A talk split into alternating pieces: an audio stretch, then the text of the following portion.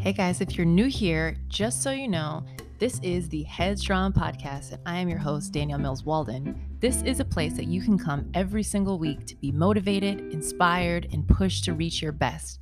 Each week, I have on special guests, whether they be pro athletes, entrepreneurs, business owners, C suite executives, or everyday people just like you and I. Because at the end of the day, Everybody's got struggles, everybody's got a story, and everybody has the means to tell their story so people can learn. But in order for this show to run and to be a success, it involves you. So make sure that you are interacting with us, answer our polls, answer our questions, and make sure that you are going by Spotify and Apple Podcasts and liking and rating the episodes.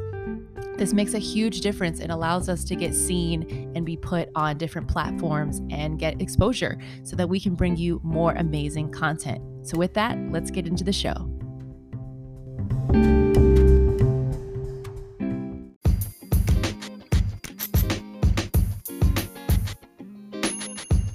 Before we get started, just a couple of words from our sponsors. Guys, we are supported by Clientele Skincare. This cruelty free brand I have been using for almost a year now, and I have really seen the change in my skin. You guys know I really struggled when it comes to you know, taking off my makeup at the end of the day or having a dedicated skincare routine. And I really gave clientele skincare my all for the past couple months, and they have been amazing. My skin is glowing, they have the best mask. All of their products are cruelty free. And all you got to do is go to clientelebeauty.com for the best skincare since 1979. Use my promo code HEADSTRONG10 for 10% off. Again, it's Headstrong 10. That's going to give you 10% off all of the amazing skincare that they have. This podcast is sponsored by J Lux Label. You guys know how much I love J Lux Label. Literally, like 70 to 80% of my whole closet is J Lux Label. And you know why? Because this brand has such an amazing quality. Their pieces are so unique, and they really do have great things for taller women. That has always been my struggle is being able to find pants and pants and jeans and jumpsuits and dresses that are really going to be able to look nice on me in my five foot 10 frame. So just want to say that JLux label is phenomenal for that. They were founded by two sisters and they're really changing the game in their in what they're doing. So all you have to do is go to jluxlabel.com and plug in your email to unlock 10% off of your next order. Or you can go ahead and get their uh, app, which is awesome. And it's just JLux Label. They are always coming out with new pieces. So go ahead and check them out. Hey, everybody. Welcome to another episode of the Headstrong Podcast. I'm your host, Danielle Mills Walden. I'm super excited today because we have a special guest that I was actually introduced by from my husband. He was on LinkedIn, he was looking and he started seeing her content and he's like, "Danielle, you need to talk to this woman. She is so powerful." And we have the wonderful Mita Mallick on the show. Welcome to the show. Oh, thank you so much for having me. I'm excited for this conversation.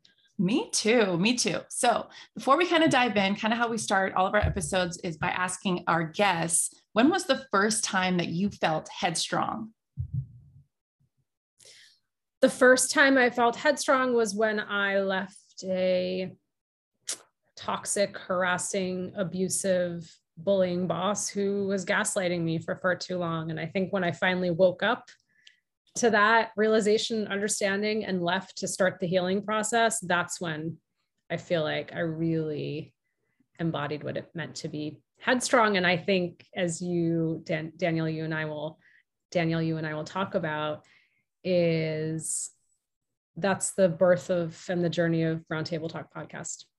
Yes, and I'm so excited to dive into that. But that had to have taken a lot of courage to get to that point to to leave because you know going through that experience must have been really intense. And I can't I don't know how long that was for, but the courage to actually walk away so powerful. It it, it was for far too long, and I'm still am ashamed and embarrassed and angry, and I feel guilt talking about it. And if I see a silver lining or a gift in having to go through that, is now that I'm stronger and better on the other side and that I can inspire other people to make a different choice in their lives. Absolutely. And you're definitely doing that. But let's take it all the way back. I want to kind of know how you know your beginnings were kind of talk to me about your upbringing and kind of how you kind of became the person you are today so i am the proud daughter of indian immigrant parents my younger brother and i were born and raised in the us and i grew up outside of boston and i always say i grew up in a time and a place where it was not cool to be indian I think that still exists in many parts of our country and world today. But I was the funny looking, dark skinned girl. I had a long, funny looking braid down to my knees. My parents spoke funny English. They drove a minivan that had funny sounding in- music coming out of it. I brought a funny smelling lunch to school. And I say all that to say that funny is no longer becomes funny anymore because that becomes the gateway to stereotyping and hate. And I was bullied a lot, both verbally and physically, growing up by my peers.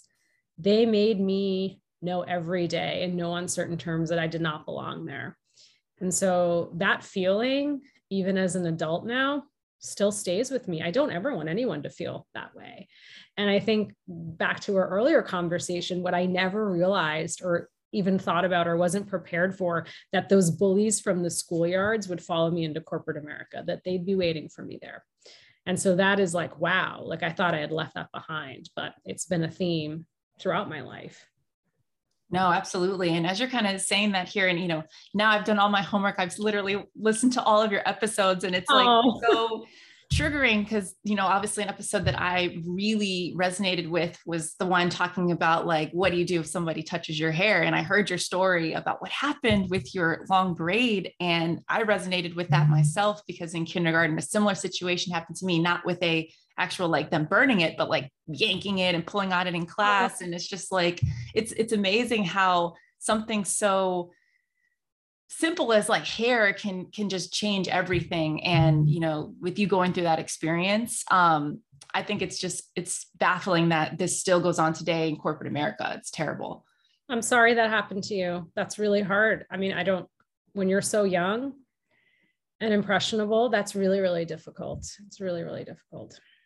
It is for sure. But it's it's cool because um you know the one thing that like people like to use to try to like tear you down can be the one thing that becomes like your brand or like something special yes. or unique about you. Yeah. so that's kind of how we flipped it around. But let's kind of talk a little bit about you know what kind of prompted you to to create brown table talk with with dee marshall and kind of put yourself out there with these stories? Where did that like stem from and when did you guys decide like we're going to do this well, I met Dee in 2017 at the Multicultural Women's Conference in New York City at the Marriott Marquis. And I remember her being on stage and being such a boss. And I was like, I want this, I want to meet this woman. And our friend LaQuanda Murray at the time introduced us.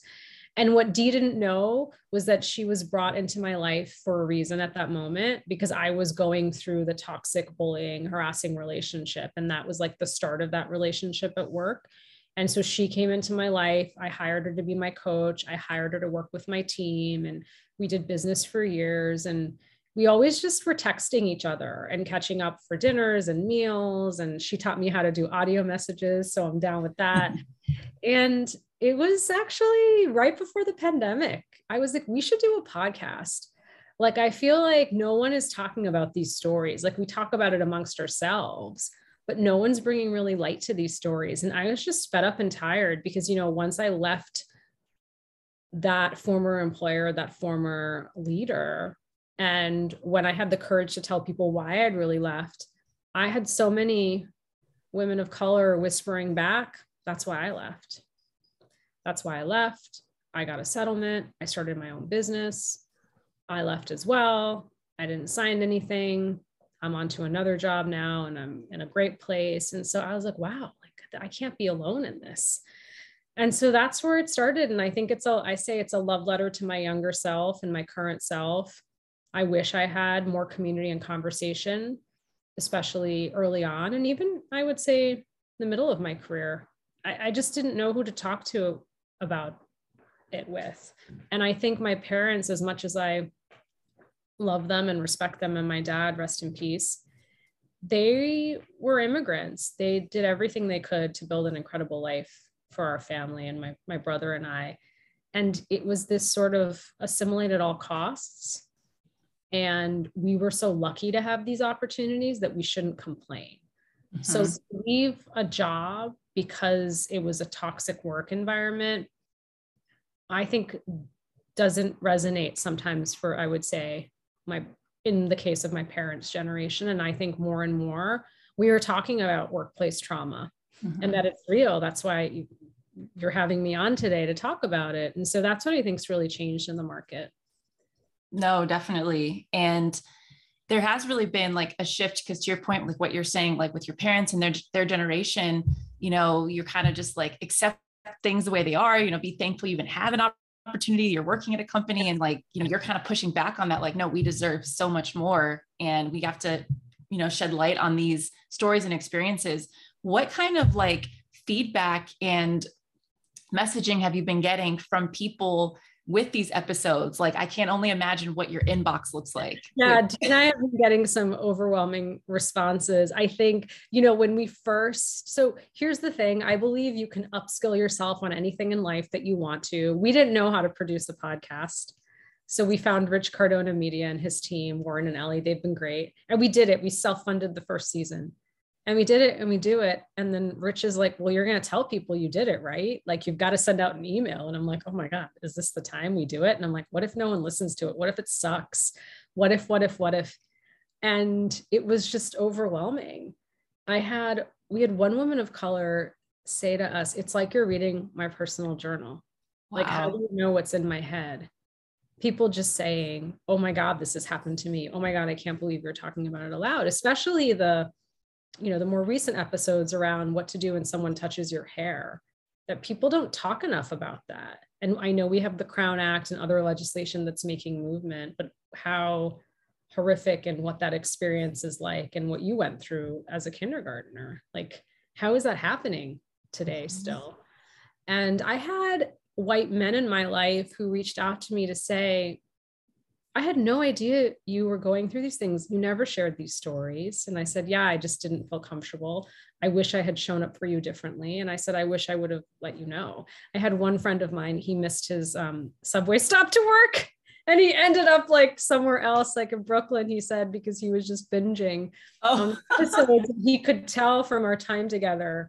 It was interesting. He was like, I know exactly the incident you're talking about. Oh my God. I, you know, and he had said to me, he wished he had shown up for me differently. And I said, yes. And I don't think I gave you the space to do that. I wasn't asking for help. Like I was so private about the things that were going on. No, for sure. And I think like one of my favorite parts about the show and kind of just after hearing a lot of different episodes is the way you guys give, you know, allies tools of what they can do. Because, you know, one of the questions I have is like, I'm sure you have a lot of people who want to be allies and they show up and they're like okay like what do i need to do? Or what should i be doing? And it's like they're always asking for like what how do i make it better? And i love that on the episodes and the tips that you give and just framing it like you're giving them tangible things that they need to do. It's like no you can't just silently like let this stuff go by. You have to be active and present and stand up and say and do things. And i think that's what people need because everybody wants to help but who actually is going to do? I think that's the big thing and i think it's interesting you bring that up. I think i think we always knew that was the intent from the start. It was for women of color and allies. So this podcast is not just for women of color. Everyone needs to be listening to it. Mm-hmm. it's for women of color. It's community and conversation. It's the feeling that you're not alone. But nothing i'm sure shocks you on that podcast right? You're like yeah been there done that seen it experienced it. It is a way as dee would say it's that you're hustling allies get to listen into stories. They're I'm, we're giving them a seat at the table of a story that they might not have normally heard. And when dee and i first started sort of doing the podcast and bantering back and forth i would just stop and be like well dee if you were an ally if i was an ally i might not understand this. Like this actually doesn't make sense. Mm-hmm. and then i wonder is it my place to do anything? Is it my place to show up? Do i let this slide? And so it actually just i think organically involved in our re- evolved in our conversations. And I hope you get a sense from the podcast that Dee and I have a deep respect, admiration, and love for each other. So yeah. when we get on, it's not like, oh God, here we have to record an episode. It's like our podcast producer being like, wrap it up, wrap it up. We are only doing this for like, you know, we, you said you wanted it to be less than uh, 30 minutes. Sometimes they're 17, sometimes they're 20. We want to have it juicy enough that you're like, wanting to spark conversation afterwards with the people in your life. And we don't want to be talking for an hour. Yeah. It's valuable. No, I think it's amazing you're able to condense it because with each episode, I'm like, oh my gosh, like there could that could be like a two hour conversation. But I love that you guys like make it so impactful and you you can kind of condense it down. Um, one of the episodes that really resonated with me was the one where you talked about um, like how do you like deal with like being a being the diversity hire or what that looks like? And it literally brought me back because you know my background a little bit crazy. I was like a pro tennis player but then i got into corporate america and on the tech side the tech startup side. And the first um the second two startups i was a part of i was the first African or black person to be at that company. And I'm thinking like, as I'm hearing this episode, I'm like, I'm wondering like, dang, was I the diversity hire? Did they look at me like I checked the box? And then I just remember being at a all hands and you know i'm very like bold with things. I like went up to the ceo and i was like hey like we got to get some more brown people here. Like i can't be the only one. And he like looked at me. He's like oh do you know somebody? And it triggered me because of what you said like we can't always be the solution. Like there needs to be a plan outside of us and like being the people to bring in the oh, talent. Oh, gosh, I'm so sorry you felt that way. We've all been made to feel that way, haven't we? Yeah, like you it's like, oh, do you know somebody? no, and also you earned that seat. You were hired for your talents. And so for you to then wonder, oh my God, was I only hired because of how I look or how they think I identify? And then also to be like, oh, do you know black and brown friends? It's like, do you know black and brown? Do you know anybody? right? Do you CEO? Because if you don't, let's start there.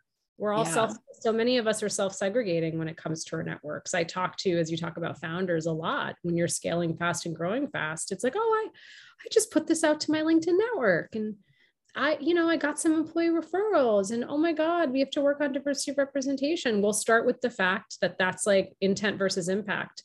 Sounds like a really good intention, but guess what? The impact is that your network itself isn't diverse.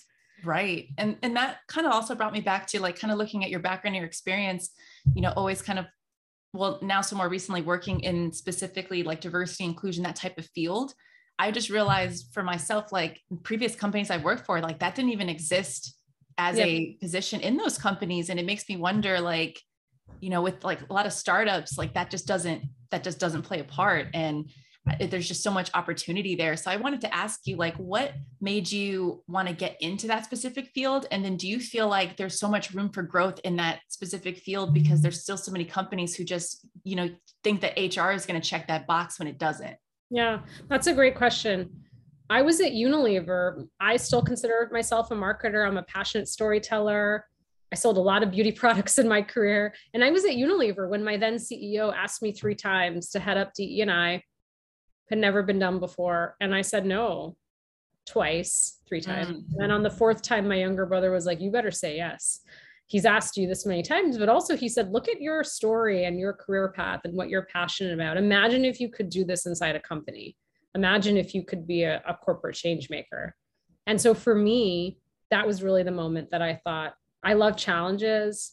I love blank space. I love tackling problems that are really hard to solve. And that that the space has all of that. And I also have a really strong understanding of how businesses run at a P&L, which is I think which I think is important no matter where you sit in the company. And to your point on, you know, since the diversity tipping point, as my good friend DC Marshall has coined, May of 2020, I mean, the role for chief diversity officers, head of diversity has tripled, doubled, no sign of slowing down, according to LinkedIn research. Mm-hmm. So I think that this role is here to stay for all of the reasons you point out, because it can't be relegated to HR. It has to be seen as a driver of the business. That it's it is about workforce. It's also about do your products and services show up inclusively in the marketplace. It's also about who are you writing checks to and why when it comes to supplier diversity. Do you have the same five agencies of record, right? And then also comes to values like you can say you're ready to stand up for value. You can say very easily that on Instagram, Black Lives Matter, but are you ready to stand up for that, for those values when it matters? And I think more and more, particularly with a younger generation entering the workforce and how the world has changed just in the last two and a half years, you can no longer afford to ignore any of those things. And so you need somebody leading those efforts. No, absolutely. And one thing I think you got, you guys mentioned in the podcast about that position why it's so important that it reports to, to the CEO and not to HR. Can you kind of talk about why that's so important? Yeah, I think why it's important is that it is about accountability, it's about resourcing, it's about budget. So, you know, if HR is only going to give a certain, get a certain pot of money, and then you put the CDO in there, and you're like, oh, CDO has to get a piece of that, right? Versus being fully funded, fully staffed, accountability the C, the the CEO, but also a seat at the C-suite a seat at the C suite. And I think Dee talks about this a lot too. It's like there's mm-hmm. healthy tension between HR and DE and I, and there should be, and it should be good tension, right? Because oftentimes, mm-hmm. classically, human resources has been seen as making sure that the company is doing right by its people and putting the company first. And sometimes in the diversity, equity, and inclusion work, employees are coming to you to show up as an advocate for them. And so i think there's that that tension that needs to be there. And i think some of our processes were built in were built decades ago decades and decades ago. And so to think about having a someone running DE&I who can look at things through an inclusive lens lens and challenge and partner i think is so important no definitely i think that is super super powerful um, I want to talk about one episode that I was one of my favorites. I mean, I have so many. Oh, yeah. It's like I choosing love. between my children. Someone asked me, I was like, I have two kids, six and nine. I was like, no, I can't choose between them. It's like, you know, know. they're all great. But yes, tell me your favorite. Yes, one this is one of my favorites because on this podcast, you know, a lot of the themes that we talk about on the Headstrong podcast is, you know, people have a lot of success, they achieve a lot of success, but how does their how did their mindset help them get there? How did their mindset help them overcome obstacles, overcome adversity. And the episode that really resonated with me was the one about how do you negotiate, you know, yes. your offer, your salary, things of that nature. And one of the things that you talked about and Dee really highlighted was the fact that you know in your negotiations you were able to put on the table that you were going to still own your likeness and your brand and being able to speak on that and i think that's so powerful we talk a lot in this podcast about the importance of building a personal brand outside of yes. your work. And I think it's so amazing you mentioned that because so many people don't even think of that. And then it really hurts them later. We talk about that specific part, and then we'll definitely talk about some other things with that, because I think that is such a powerful episode. Well, I will tell you that I had tried to pitch HBR for years, Harvard Business Review. My dad loved reading it. I remember the magazine growing up, and it was like a dream.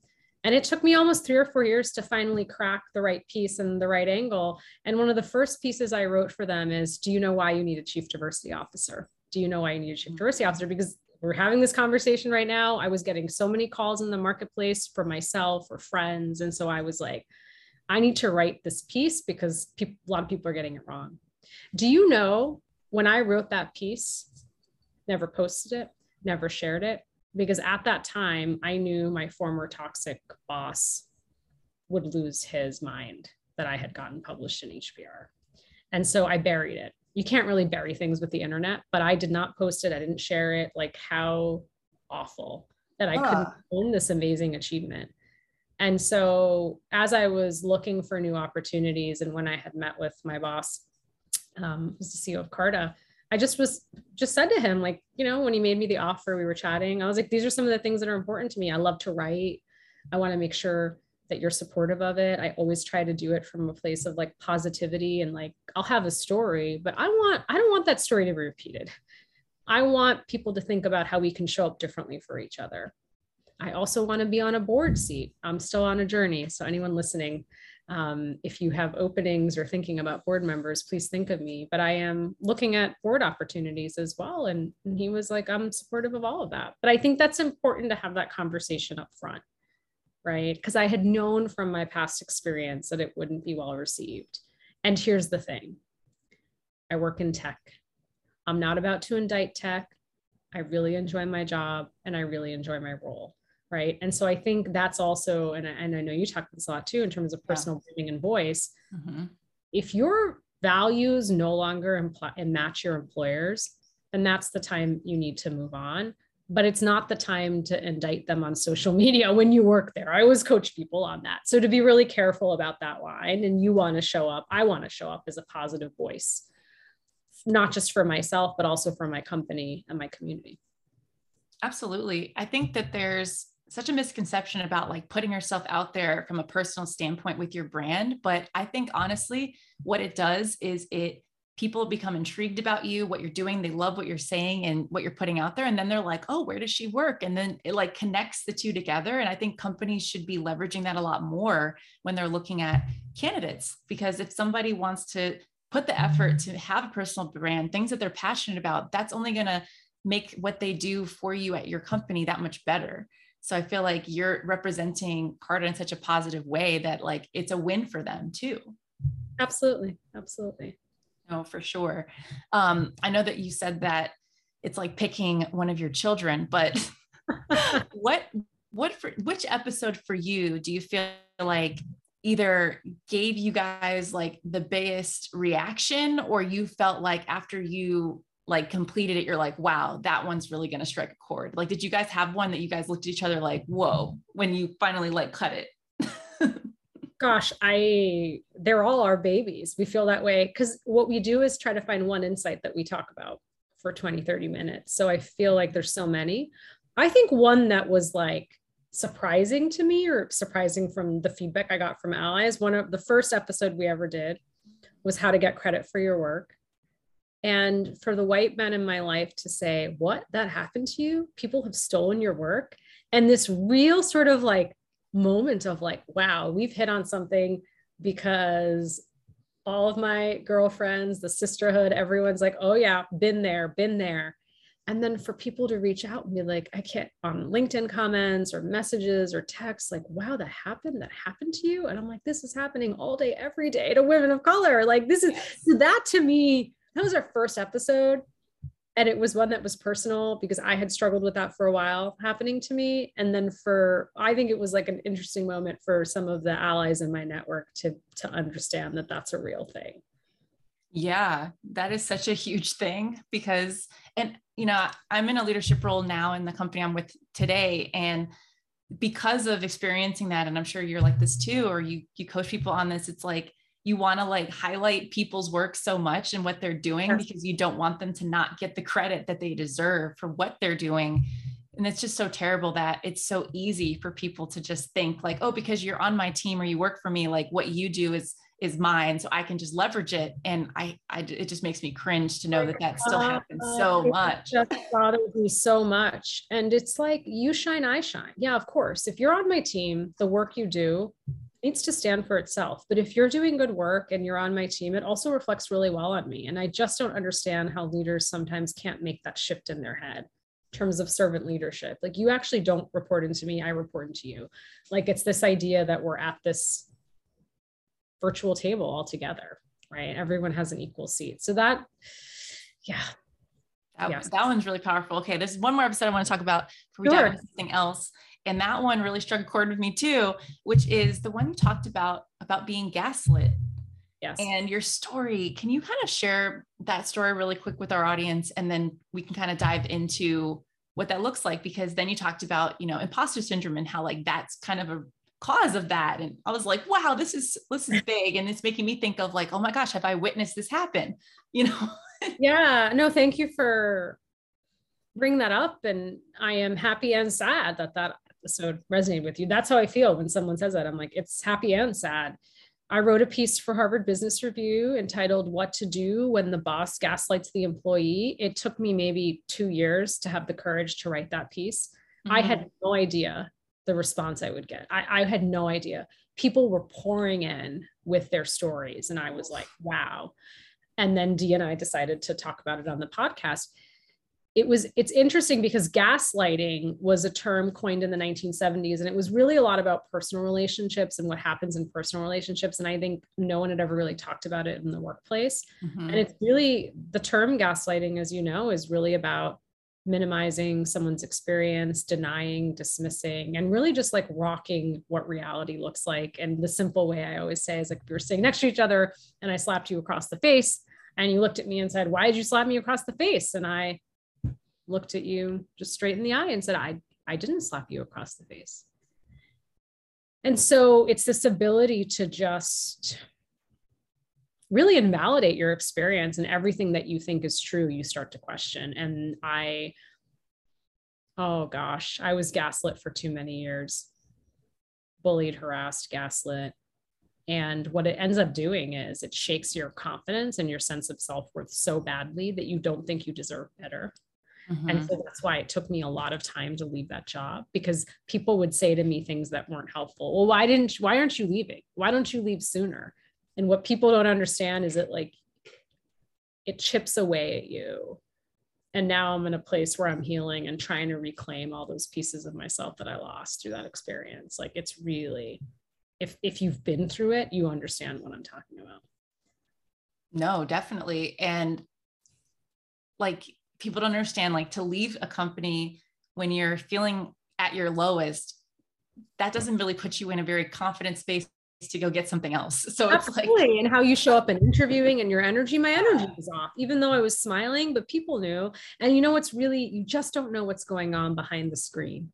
The grief, mm-hmm. the pain, and the suffering. And I had a big title, big company, external presence. No one knew what was going on wow. in terms of the work relationship with that boss. And so it's very easy to judge. Like people couldn't believe I had moved on, right? Like, why would you leave that role? And it's like, here's the reason why. Wow, that's just crazy that oh, that that's still going on to this day. Because like I have, I you were the, um that episode was the first time I had ever heard about it in the workplace. I'd always heard about gaslighting and in personal relationships, and that's why it's so tough to leave. But I never thought about it from like a workplace standpoint and what that could look like for someone. And when you when you talked about the story, and then specifically the example of like being invited to to meetings and then like being left off the invite or like not and then that whole thing going on i'm like wow there's so many zoom meetings going going on right now. Like this could be happening all over the place. It just made me think about like oh my goodness i need to have my eyes even more open about it because i didn't even think of it until i heard that episode i love what you just brought up about imposter syndrome mm-hmm. Ruchika and Jodi, who I feel like are LinkedIn friends, I've never actually met them. They wrote a really important piece for HBR that talks talks about stop call stop telling women of color they have imposter syndrome. And the first time it showed up for me at work, and it's I think it's very connected to gaslighting. So for me, I remember this former boss and I, we went to this huge conference. They were interviewing pairs on stage and we were nominated. There was probably a thousand people in this conference. We were on stage with like four other pairs. We did the panel, we got off. And he said to me, the first thing he said to me was, You weren't nervous? You must have been nervous. You weren't nervous? I mean, there were so many people out there. Like, how could you not have been nervous? And I was like, you know what? Wasn't nervous. oh, but it, it starts like that, right? I wasn't nervous. I was prepared. I was confident. I was excited to be there but that's when the like you're seeding you're seeding imposter syndrome by doing that you're putting it upon me i was not actually nervous i was the energy i was excited that we were doing this oh you had to have been nervous there were so many people out there are you sure you covered everything you wanted to say? Meanwhile afterwards you know how it is. Pre-pandemic back in the days that we're going back to live conferences you have a panel you come off stage. If you something resonated people come up to you. They want to share they want to talk. And that was certainly the case. We had done a really strong job as a panel. We had a lot of conversations afterwards. So that's how it shows up. I really like that you highlighted that point because i think gaslighting is very connected to how you you can put imposter syndrome upon people. Yeah it's almost like they're putting their own like insecurities on top of you and it's like no i'm actually good and i'm, I'm kind of like you like if i feel prepared and ready to go like i'm good but when other people start like doubting everything it makes you like reconsider for a second you're like well should i have been nervous? Like yeah and i love what you just said it's like they're putting their own insecurities on you because he was insecure he was unsure and he's like how is she so sure? Right how is she oh, she not she mm, no i'm good. I'm good right? But then you want to take all of your anxiety and nervousness and your sort of self-doubt and put it on me to make me to make me feel smaller and be smaller. No absolutely. Um, i just want to go back to one point where we were talking about how to like negotiate your your yes. offer and your your salary and things of that nature. And i feel like that topic is one that gets talked about often and you know everybody puts the data out there women make less and especially women of color they make less but there's always like men or you know yes. white men always want to be like, well, that's not true, and whatever the case is. But I feel like from, from my own experience, my own research and you know, looking into and seeking advice on like how to negotiate and how to do things like kind of arms me with different tools. So when I'm in situations like that, I feel like I have stuff to work with. But do you feel like a lot of the difference is because a lot of women of color like don't have the the education on what to do in those situations. So that's why they are more likely to take what is um, presented to them and just run with it instead of feeling like they can negotiate that. Like, I'm really interested yeah. about your opinion on that. I think yes and no. So, as I talk about on the podcast, my cultural upbringing, which many of us don't really talk about, is like that those 18 years of my life played a number on me in a positive and negative way. Like, I carry that with me. And so, as someone who identifies as South Asian, culturally, I was always brought up not to talk about money. And there's this piece about like always deferring to authority and trusting the system and trusting that people will do right by you. And so, if you are being valued at $80,000 a year, you should be grateful. You shouldn't negotiate. Why would you ask for more? You should be grateful. So, that the gratitude, the hospitality, the never deferring to authority, that always was in my mind. So I was always afraid, like I shouldn't do it. Right. Mm-hmm. And that's not, that's, that doesn't work in corporate America. Right. No. If you don't ask, you won't get.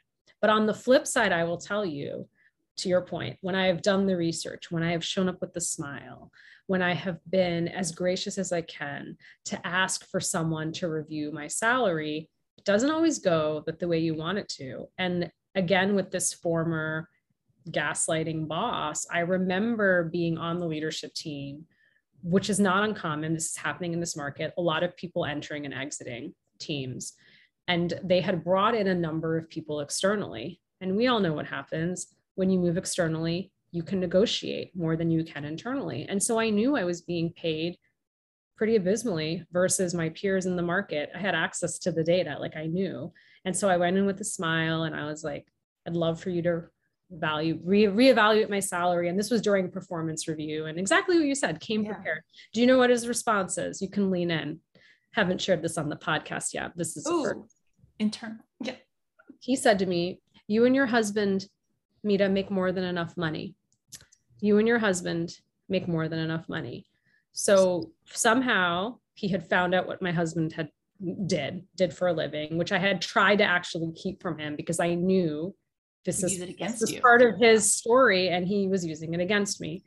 And so this is actually, and I was like so stunned into silence. And so I didn't have a retort. What do you say? Mm-hmm. You're like, you're not valuing me. Now I know what to say. It's like, this is about me, not my husband. This is about me and my worth.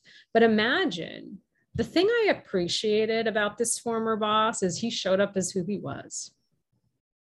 And as Dr. Maya Angelou says, when people show you who they are the first time, believe them. It took me 10 times. But, and mm.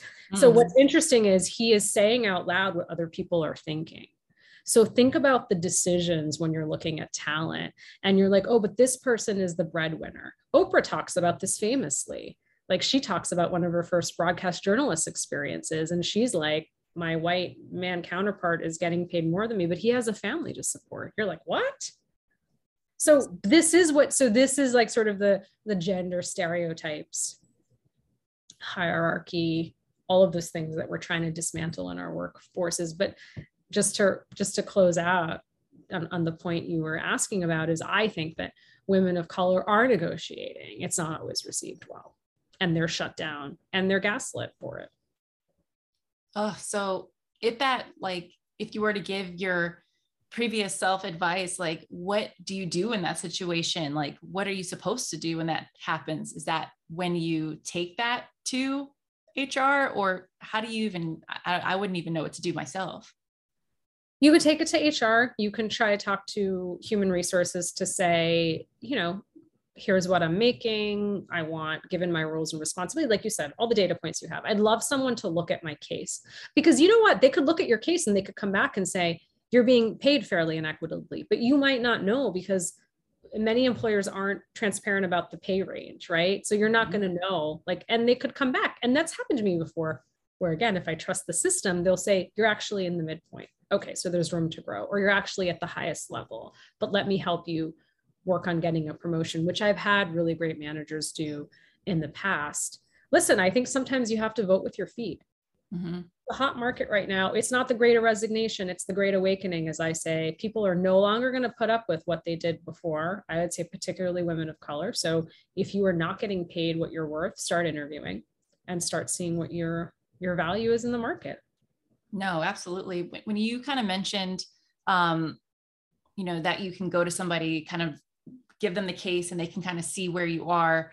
I, and I don't know if this is just like a stereotype or what it is, but throughout my whole career, they've always, there's always been like leaders or people telling me, like, you never discuss your salary, you never talk about that with people. But then on LinkedIn, I see a lot of posts and things where, you know, they, they talk about like, you should be talking about that with others and it shouldn't be so hush hush. And they're trying to like pass legislation in different states of like putting yes. it out there on job postings and things. So I'm really curious, like, there's such conflicting views on that and like kind of how to navigate you have to do what's right for you. But what I will say, not talking about money and my salary did more harm than good for me. Because if mm-hmm. I wasn't asking mentors, leaders, people in the ecosystem, not just at your company, just in your community, right? About like how much they were making, you you're not going to know if you're not on Glassdoor, you're not doing the research, you won't know, right? And so even as you talk about what data are you putting together, if you are a senior brand manager um, at a large CPG company, let's say, you could, you know, put together a case to be like, what is the total compensation for this role? Like six other, seven other data points. And what do I mean by that? Let's remember, everyone listening, it's not just the base. I, for too long, like was focused on base. It is base.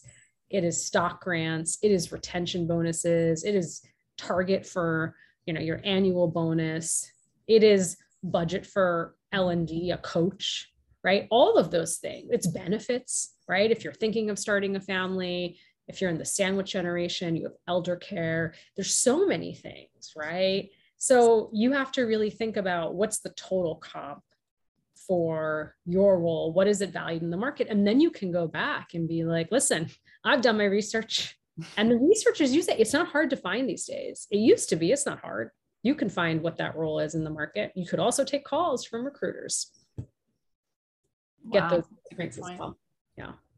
No, that's super powerful. And I love that, you know, on your podcast, you guys are sharing so many things that, you know, yes, there are a lot of experiences that people are going through, but giving them so many tangible pieces of advice that they can use to take action and make changes. And I think that's what's been my best like experience of listening to your to your show is feeling like dang like i've been through a lot of these experiences. Some of them i haven't so i'm like trying to take it all in but also like seeing the tangible things the five key points at the end of like what to do and kind of how to keep it going. And i love that with each episode like i want to have a discussion or talk about what's going on and i think that that's incredible. So i wanted to ask you like where do you see this going and what are your goals for the podcast oh gosh, we want it to grow. We want to have celebrity guests. We right now, it's just the two of us because we have such a good relationship and we banter back and forth. Maybe it'll evolve someday. Right now, we don't take any guests.